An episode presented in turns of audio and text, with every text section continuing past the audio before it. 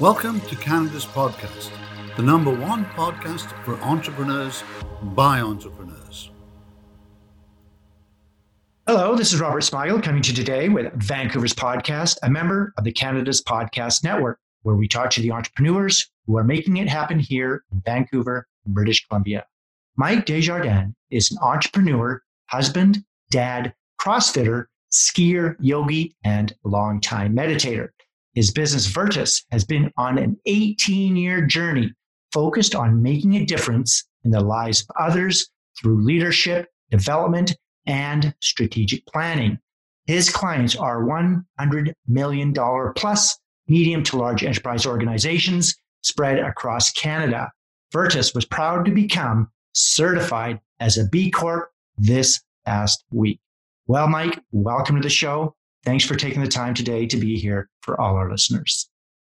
I appreciate your time, Robert. Great. Okay. I want you to tell us a little bit more about yourself and give us the details on your current business. Sure. Uh, I think, I mean, the intro covered a lot of it. Um, you know, I live in Vancouver. Uh, I've had this business for 18 years now. Um, since 2002, I've been a member of the Entrepreneurs Organization, and I've been in the same forum group for the past uh, coming on 15 years with uh, the same group of CEOs, and we meet monthly. So that's a big part of my life. Um, the business itself, Virtus, we do leadership development for, as you mentioned, uh, $100 million and larger clients. Um, uh, most of our clients are actually quite a bit larger than that, but that's kind of the entry point to working with us. And that's about 90% of our revenue comes from leadership development, and 10% of it comes from strategic planning. Uh, all the leadership development is customized, so I don't have anything to sell anybody. It's it's uh, we very much start with a needs analysis, and from there we try to determine what the best approach would be to develop the leaders, all the way from CEOs and executives, directors, uh, managers, team leads, uh, all the way through to high potential uh, in an organization. Okay, let's go back to 18 years ago. Did you need sure. financing to start your company, and how do you currently make money in your business now? It's a great question. Um, well, the financing actually came from there were four of us that started the company, and we each put in $25,000. This was in uh, October of 2000 and uh, that was our seed capital. Uh, that and then not paying ourselves for a year and a half that also helped uh, with cash flow, um, and uh, you know racking up lines of credit and all that kind of stuff. So that was that was really where the business started, and uh, and then from there we you know we I bought out my business partners uh, a number of years ago, a couple of them back in um, 2003, and the last one in 2008 and uh, paid off all that bank debt a long time ago. And um, yeah, so since then it's just been self-financed as a business um, all the way through to today. And I'm sorry, what was the other question that you asked? Uh, how do you currently make money? Uh, is yeah, it's a great question. So we we work with uh, large organizations who are looking to develop their leaders across their business, and they usually have in mind some type of outcome, or we'll help them figure out what that outcome looks like and they uh, will build up a plan. Um, you know, in, in some cases, that plan might take five or six years uh, to actually roll out and uh, completely across the whole organization. Of course, new people are joining the organization, people are retiring, people are quitting, people are getting fired. So there's always turnover in the leadership ranks, and we're constantly. Uh, looking at how we think about developing the leaders in the organization. So those organizations pay us uh, to be in there uh, developing their leaders. Okay, what is the long term vision and what will your company look like in the future? Do you see the company expanding into other areas and where beyond Vancouver, BC, or even Canada? It's a great question. Um, I've always seen Virtus as an ongoing experiment. So from the very beginning, uh, I didn't come at this from a consulting perspective. I came at it from being a business executive. And I looked at this business and thought, well, I don't know how to do consulting. So I'm going to look at how everybody else does it and then I'm going to sort of chart my own path and figure out what I think is the right way to do it. And it really got focused less on the approach that's traditional in our marketplace, which is, you know, bill a whole bunch of hours and then charge people per hour. So you have an incentive to take a lot longer to do the work because you're getting paid by the hour. Um, I looked at that and said that doesn't seem right to me. I don't think that's in the best interest of our clients. It doesn't really feel like a partnership. So I found an approach which was all about value, which said instead, let's find out what this is going to cost to do, peg a number for the whole year for the client, set that number in stone, and then go about achieving the goals they want to uh, achieve and making sure they're getting the value that they want. And if things have to change throughout the engagement, we realize that it's harder than we thought, or there's more work that needs to be involved. There's no change in the price of the client. So that means it's really a, a, a true partnership in terms of the approach. In terms of this ongoing experiment and where it's going for the future, I've got a really talented, incredibly smart uh, group of people that run this business for me day to day. And we meet every year. We go away for a week. Um, we've been to we've been Scottsdale a couple years. We've done uh, Phoenix. We've done um, uh, Palm Springs, uh, Mexico, two years.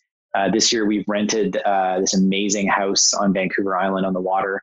And we basically spent a week together to decide where we want to go over the next year and then what that looks like for Virtus over the next three to five years. Our focus right now is on ensuring that we are um, developing the very best strategies for helping leaders change their behaviors. Because at the end of the day, that's what it's all about.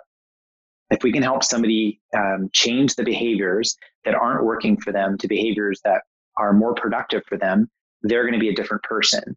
And if we get a chance to do that with all the leaders in the organization, changing all the behaviors of all the leaders, that's a cultural revolution for that organization. So, our focus, as you mentioned earlier, around um, wanting to make a difference in the lives of others, is to continue to do that and to continue to expand. Right now, we work across Canada, and um, we're in the process of working on some alliances and partnerships, which will help to expand that uh, reach into the United States. And also, we're looking at different lines of work that are adjacent to the work that we do.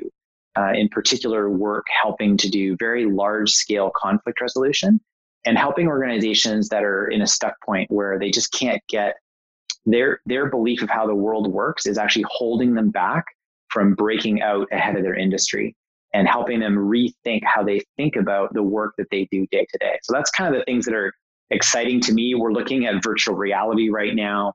We've always had a passion for technology, but only in that it's something that will help leaders grow faster um, or help us do the work that we're doing more efficiently. We're not really big fans on technology for technology's sake. Okay. Well, we've learned a little bit about you and uh, your company, but we want to talk about doing business in Vancouver now. Sure. What, what are the biggest benefits for you and being an entrepreneur here in Vancouver, BC? I want you to give us some of the good points about mm-hmm. starting a company here but I also want you to give us some of the tough things or challenges for listeners so they can keep an eye out for them. Well, it's interesting because it is a double. It, the, the, the benefit and the um, uh, the detriment are actually the same, and and I learned this early on. So um, when we started this, I was in a position where I had been traveling with the previous company that I'd worked for. They put me through my business degree, and um, I had been traveling all over North America for this group of companies. And I burnt out in San Diego in La Jolla uh, at 27 years old on a business trip. And I realized that my life was unmanageable and I needed to come up with a new plan. And that led to doing this, to doing Virtus. And when I, you know, popped into this, all of a sudden I realized, oh, wait, I've been so busy building somebody else's business for them for the last uh, 10 years that I forgot to keep track of all my contacts and connections in Vancouver. And so all of a sudden I'm doing this startup and I realize that I'm in the business of really of relationships and trust. And I've not done a great job of keeping track of all the people I went to high school with, all the people I went to business school with. So I kind of had to reestablish um, the relationships. And, and Vancouver is definitely a relationship city. Um, you know, and that's one of the joys of working here. Actually, is that when you build up great relationships in this city, um, it, it can carry you uh, across. I mean, there's I, the whole thing of Kevin Bacon, six degrees of freedom of um, connection. Like here, I think it's two or three max. So it is pretty easy to know somebody who knows the person you want to meet. And so it really is about the strength of the relationships that you develop.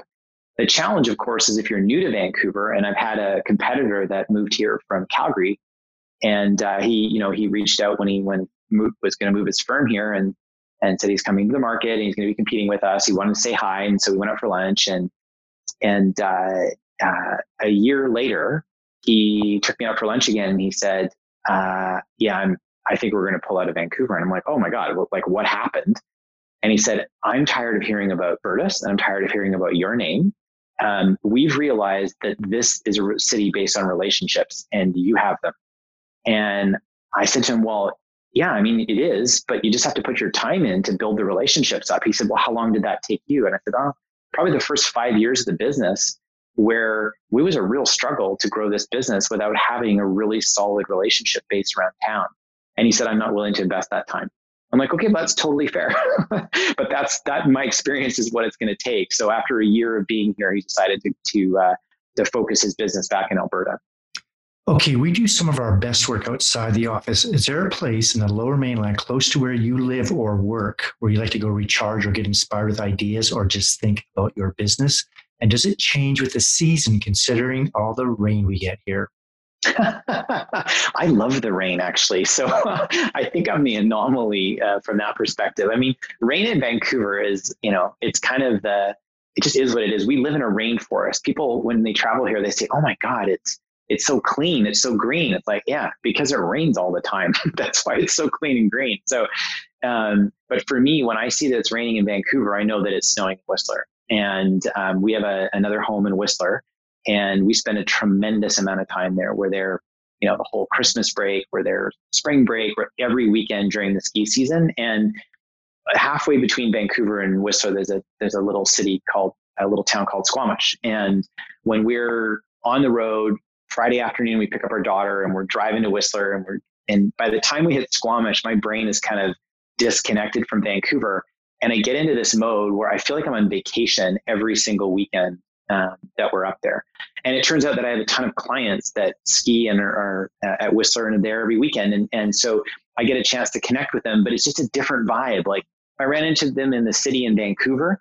Um, I might say hi to them at a coffee shop, but I'm not going to spend seven hours skiing like the, the way I would in Whistler, seven hours skiing with them and hanging out and going for dinner. And it just feels different. And so I find that um, but really Whistler and airplanes. I don't know why airplanes, but airplanes have always been those, and Whistler have been the two places where I feel like I get my most um, uh, creative energy, my best white space, the places where the ideas really start to coalesce. Um, meditation has always helped me with that for the last 10 years. Um, but for some reason, set and setting uh, seems to help even more.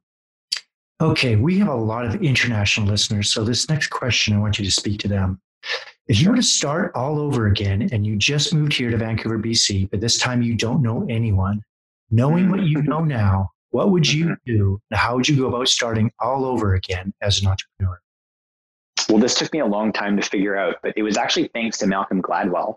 Um, I read his book, um, The Tipping Point, and in it, he talked about um, three different types of people that are important to connect with when you're trying to grow a business. Uh, one was called a salesperson, one was called a maven, and the other was called a connector.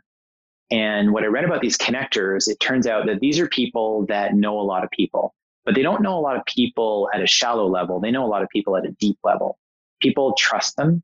Um, they're well connected in the city, and um, there's they're they're a bit hard to find. But if you start asking around, and you ask like who's a really well connected person which is what i did all of a sudden i realized in my age category there was probably about 10 or 15 people that were really well connected so i reached out to them and i introduced myself or i got friends to introduce me got to know them they're wonderful people right of course because everybody likes them they're well connected and um, so i got to know them really easy to become friends with them because they're such lovely people and uh, all of a sudden I, I said to them, you know, what can I do to help you? I'm, I'm, I'm still trying to grow this business, but who are the types of clients you're looking for?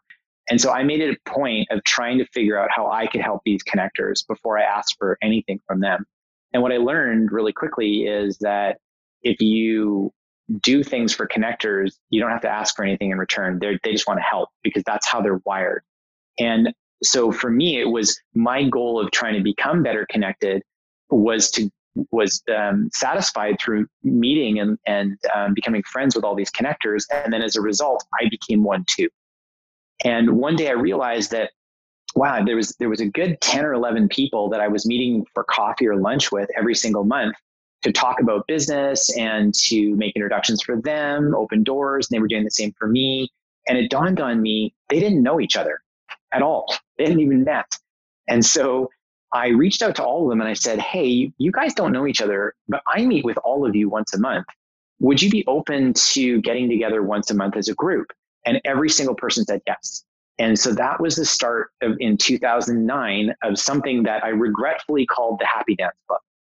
Regretfully, because I think it's a little silly now, but uh, so I started the Happy Dance Club, and I and I invited these 11 um, CEOs to come together and basically meet and help each other grow each other's businesses. And I thought of it as as an experiment. Like I'll do this for six months, and you know, if it works, great. And if it doesn't, no harm, no foul. I'll have introduced some amazing people, which I have a deep amount of respect for, and that'll be it. Well, fast forward 10 years, and there's been changeover in some of the members of the group, but that group has still been meeting uh, every month for the past 10 years. And all of our business has grown substantially. Um, a number of our key clients have come from introductions from members of that group. And I'm just so happy to call every single person in that group a, a close friend. What does the first hour look like for you when you get up in the morning? And do you have a specific routine or a ritual that helps you get motivated to start your day? I do. I do. It's a great question. I wake up at 6:30 and my alarm goes off. Um, uh, Tuesdays and Thursdays, I'm at CrossFit. Mondays and Fridays, I go to uh, the gym in our building and I run and I do core exercises. And Wednesdays, I stretch. So Saturdays and Sundays, I ski. So that's kind of my that's my week in a nutshell. How I start my day. Once I've done my exercise when I'm in Vancouver, um, the first thing I do when I hit my desk is I open my journal and I do some morning pages. Um, it's kind of a combination of the Freedom Journal, the Five Minute Journal, Tim Ferriss's morning ritual. Um, I've kind of built my own sort of journaling um, practice that I do every morning, and it takes about five, seven minutes for me to kind of dump my thoughts out. So that's how I start. Um, if I haven't got a stacked day of meetings, then I'll usually meditate right after I've done the journaling. And if I if I don't have time to meditate in the morning, and I'll, I'll choose to do it uh, either later in the day or before I go to bed at night. But that's my morning routine. Do you think entrepreneurs have to be weird or unique in a positive way or are wired differently? my wife, I wish my wife could answer this question for you. When we first met, which was uh, coming on, uh, let's see, it was 11 years ago, um, uh, she said to me, I've, I've met a lot of the people that you know. Some of them, they're weird. They're wired differently. Some of them are socially awkward, but somehow they're crazy successful. and I said to her, you know what? I'm like, they're very good at one thing. And they've they've more than doubled down on that one thing. And even if other areas of their life maybe don't function in a way that they would like them to, they have this incredible skill set that that is um, something that they have worked really hard at, and they have an incredible amount of persistence and resilience that goes along with that and they don't take no for an answer ever. Um, so I think that yeah, that that entrepreneurs are wired differently.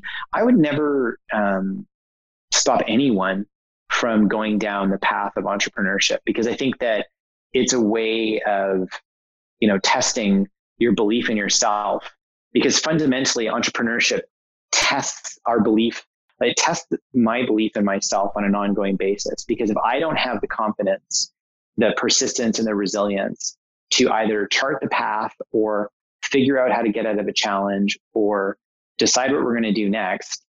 I, nobody else is going to. That's my job. That's my role. And it has been that way from the very beginning. What books are you reading now and why, or even audiobooks? And can you recommend any books for listeners who are also aspiring entrepreneurs? So I think the the book that I um, oh, the, what I'm reading right now. So I'm reading "Cracking the CrossFit Open." Um, the CrossFit Open starts on February 21st. I'm still deciding if I want to do it again this year, but I'm reading that book. I'm reading a book called The Coaching Habit, which is by Michael Bungay uh, Stanier. Um, I'm reading another book um, by somebody on my team, by somebody who works uh, on my team, uh, Tana Hemmensley, and her book is called Awaken Your Authentic Leadership. And, uh, and I'm listening to an audiobook right now by um, Yuval, uh, I think his last name is Harari. Yeah, Yuval Harari, called um, The 21st Century. And um, it's kind of an eclectic um, mix of books. Uh, I think if I was starting all over again, oh, you know what? Trying to remember the name of it. The gentleman who was the the head of Apple marketing around the Macintosh, not Sculley, but before him, um, there's a gentleman who was the uh, head of marketing at Apple, and he's got an amazing startup book. You know what I'll do? I'll find it, and maybe we can throw it in the show the show notes. Okay, sure, sounds good. Any online or offline tools you use on a daily basis?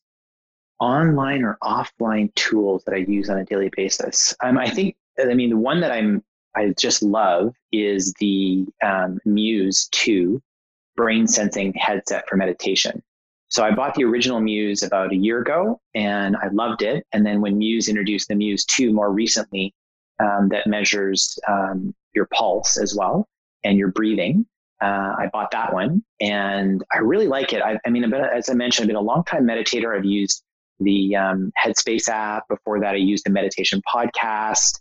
Um, but since I've got the Muse, I found that what it's done is it's really helped me to train my brain to be able to focus more. I've got undiagnosed, but my wife is diagnosed um, uh, ADHD, and I think that's a relatively common thing in entrepreneurs. And uh, calming down that monkey mind is something that I've found incredibly helpful in staying present, both with my family, with my clients, with the people I work with, um, with my friends.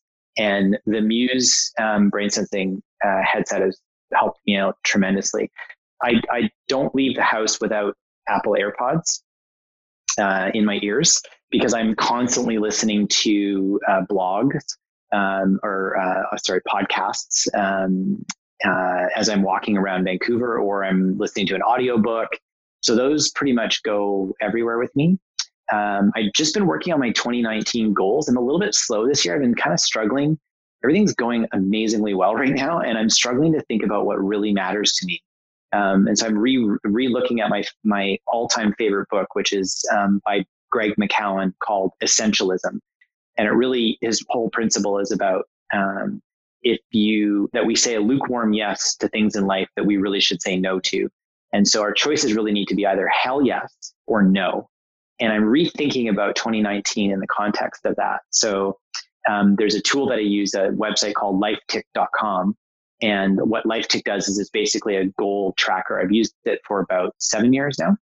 And um, it's out of Australia. It's a really simple tool. It's like 20 bucks a year. And it really helps me to keep track of my personal goals and my business and family goals. Um, it's a great habit tracker as well. And there's a habit tracking piece to it in terms of how it's set up. So that's something I, I would visit, you know, every week, but the AirPods and the Muse are something I use every day. If you weren't doing what you do now, what would you like to do for a profession?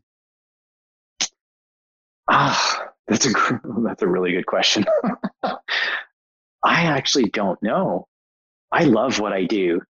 Like I'm just like beyond passionate about what I do, I can think of I, professional, yeah, I honestly, professional skier, professional skier. I know. I skiing is one of those. No, because you know, you know, sometimes when you take your hobby and you turn it into a profession, the joy goes away. And mm-hmm. skiing is something that's really social for me. And so I do it because I love it. CrossFit, you know, CrossFit, you can take it to the regionals, you can make it a sport. And I don't do it for that. I do it to stay healthy. I've got a six and a half year old daughter. I'm 46 years old. I want to be, you know, um, rock climbing with her and uh, and going heli skiing and doing any sort of running a marathon if she wants to run. I want to do that stuff with her as long as she wants to hang out and do stuff with me like that. I'm gonna I want to be physically fit for her. Um, so yeah, I, I don't really. There's nothing else that I would rather be doing. If, if there was anything, it would be in the technology space. I love technology. I follow a ton of technology blogs.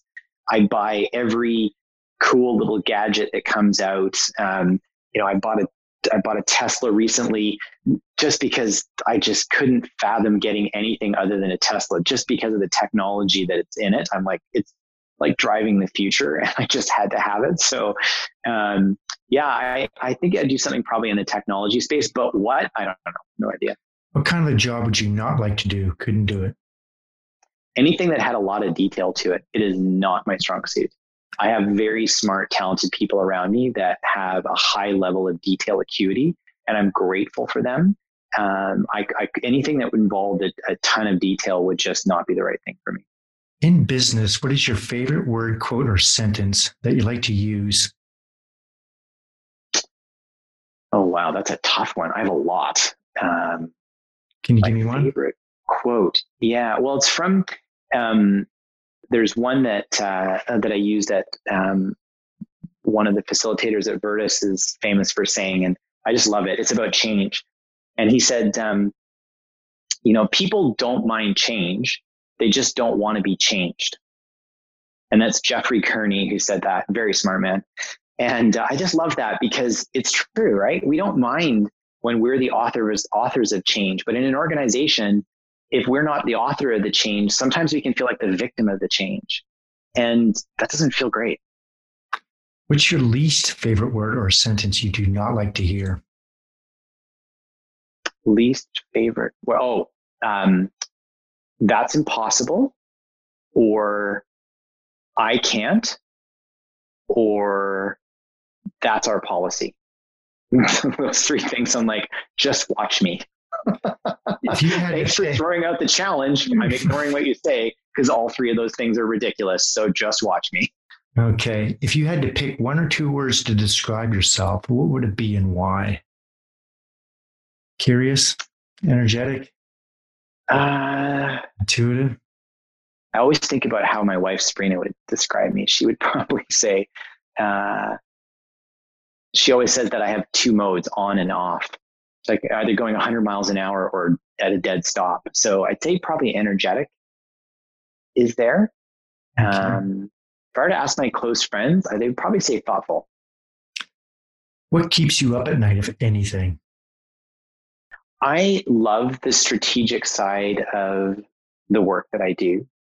And I'm super curious about the future of leadership development, the future of learning for adults, and how machine learning and artificial intelligence is going to shift the way that the world works, but also the way that we view how we interface with the world.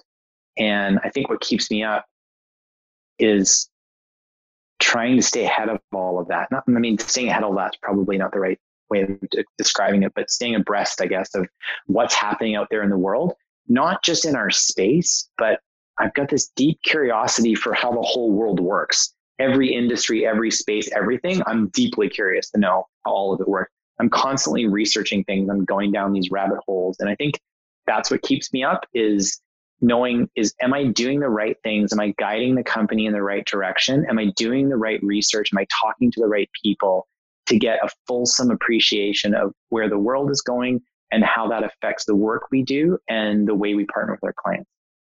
Okay, I want you to give us the top three things on your inspired life list. This could be whether you want to travel more, TEDx talk, write books, philanthropy, anything like that. Yeah, so um, real estate. So one of my things I've always been interested in is um, as a side little project to Virtus is to start investing in income producing real estate. So that's important to me. Um, outside of that, uh, I used to have, you know, I wanted to write a book at one point. I wanted to do a podcast at one point. And then I started getting written about in books. And I started getting asked, like this podcast, for instance, to be interviewed. And I thought, oh, that's a lot less work. if you're the person being interviewed, or if you're the person that um, the book that is being quoted, or a story about me has gone into a book. And that I actually like that more now that I see it um, I enjoy that. So no, I, I, my joy is coming from continuing to build this business. I have a lot of amazing people that I work with, and I love the fact that the bigger that we get, the more opportunity it provides for them, um, for their career growth, um, for for them financially. Um, I love that. You know, I love that we get to work with an eclectic um, group of clients and industries, and And as we get larger, we work with larger and larger clients. And so, because everything we do is custom, you know, nobody brings me the easy problems, right? If it was easy, they could do it themselves. We get the tough stuff. And I love that because everything is new all the time. And each organization has its own idiosyncrasies and we got to figure out what is the right thing for them. And I love that. Like I, I love the fact that I get to do this and this is my job. It's, I just feel so lucky that I've landed on a career where my per- personal purpose of making a difference in the lives of others is exactly the purpose of my business. Like I feel so lucky that I get to do this. Do you have any advice that you may have received that you can pass on to entrepreneurs from British Columbia? any advice that I've received? I do. And I'm just going to say that the book I was referencing before is by Guy Kawasaki and it's called The Art of the Start. And I wish I would have read that before I started my business because I cried through some of those chapters thinking about the mistakes that I've made that Guy Kawasaki seemed to know the answers to up front. So I wish I would have read that book first. Um, advice for entrepreneurs um, starting a business your friends and family are not going to get it. Some of them will, some of them won't. Well past the point of their comfort zone for your adventure, they would give up and you keep going. That's probably the thing that surprised me the most was that when it wasn't working or I was still trying to figure it out and and that people close to me would say, you know, maybe maybe you should do something different. Maybe you should go back and get another job and shut the business down. And I'm like, no, I just I'm close. I just I got to keep going. If I keep going, I know I can figure it out. And and I look back at it and I think if I listened, I wouldn't have what I have today. And what I have today is amazing. And so I think that if you're starting a business, um, you need a small group of people who believe in you and a whole bunch of people are not going to believe in your vision and not believe in your dream. And it's because it scares them to consider doing it. They don't think that it's possible. And that's cool. They can stay where they are, but you go and do what you want to do. Okay, Mike, are you ready to have some fun? Yeah, absolutely. I'm already having fun. okay. We're going to have a little bit more fun. As you okay. know, entrepreneurs are always connected. Uh, we're always online. Um, yep. We're very, very busy people, but we're going to take you away from all that. There's a small tropical island just off of Fiji yeah. that only has one phone booth there. There is no internet. Yeah. This place does exist. We're going to uh-huh. drop you off there. You won't have a computer or a smartphone or a tablet. You can use the phone booth located there on the island to call the boat. We'll come pick you up. How long would you last before you made that call? And what would you do while you were there? I mean, I would last about 20 seconds um, I would pick up the phone and I would call and the boat and I would tell them, my wife and daughter need to get on a plane. This island is amazing. get them on the boat and bring them here. And we'll stay here for a month and the three of us will figure it out. And then in a month, come back and get us. So hmm. your daughter can handle no internet, your wife, no internet, you, no internet? With, without issue. I honestly, yeah, you know, I feel like I feel like there's this addiction to, I mean, I know there's an addiction to the to technology. And my wife and I talk about all the time having a young daughter who's in grade one. And I bought her, you know, we bought her an iPad when she was two years old.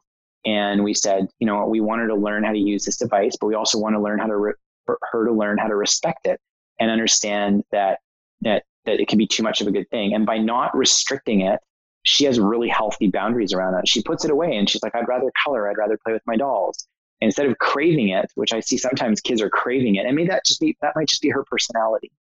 Um, and I'm not suggesting that this is for everyone, but for Lily, she has um, really developed a really um, healthy way around technology.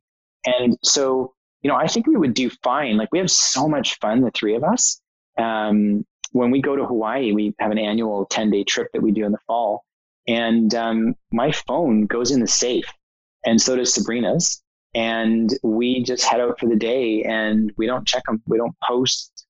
You know, we'll eventually every couple of days we'll we'll go and post it. But I put an out of office uh, on whenever I go on vacation, and that's 13 weeks a year. And I don't check my email. I just well, it'll deal with it when I get back. My phone's turned off and it goes to voicemail and it says if you need something, here's all the people you can talk to. I don't know, Robert, if you received my out of office over the holidays when we were Yeah, chatting, but hmm yeah, there's explicit instructions. Here's all the, I got this from Tim Ferriss. You know, it, he said like, oh, just leave instructions about who to talk to. And um, so I put all of that out there. And then um, my clients have been incredibly respectful.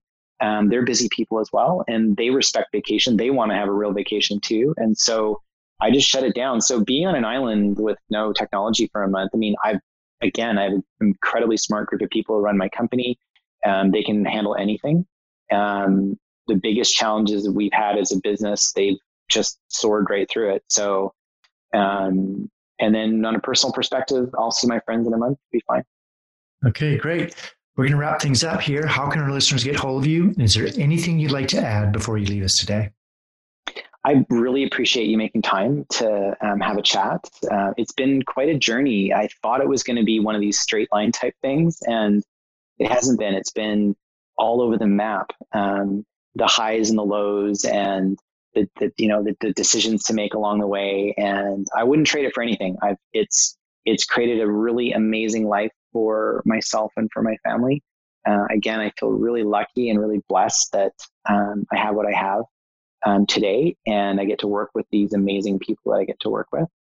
Um, yeah, that's. I think that's the only thing I wanted to add. And then um, how to reach me. Um, our website is virtusinc.com. Um, V is in Victor, I is in Indigo, Romeo, Tango, Uniform, Sierra, Indigo, November, Charlie.com. And uh, there's lots about us uh, on there. And uh, yeah, if there's anyone out there in the world and you're struggling with how you're going to try to develop your leaders and you're growing your business and you realize you actually can't achieve your strategy unless you're able to develop your leaders faster, give us a call. If we can help, um, we'll certainly help. And if it's not us that can help, we usually know who the right people to talk to are. Great. Okay. Well, thanks for coming on the show. I've learned a lot about you, and I'm sure our listeners have as well. Thanks for your time. Have a great Okay. day. We'll see you next time.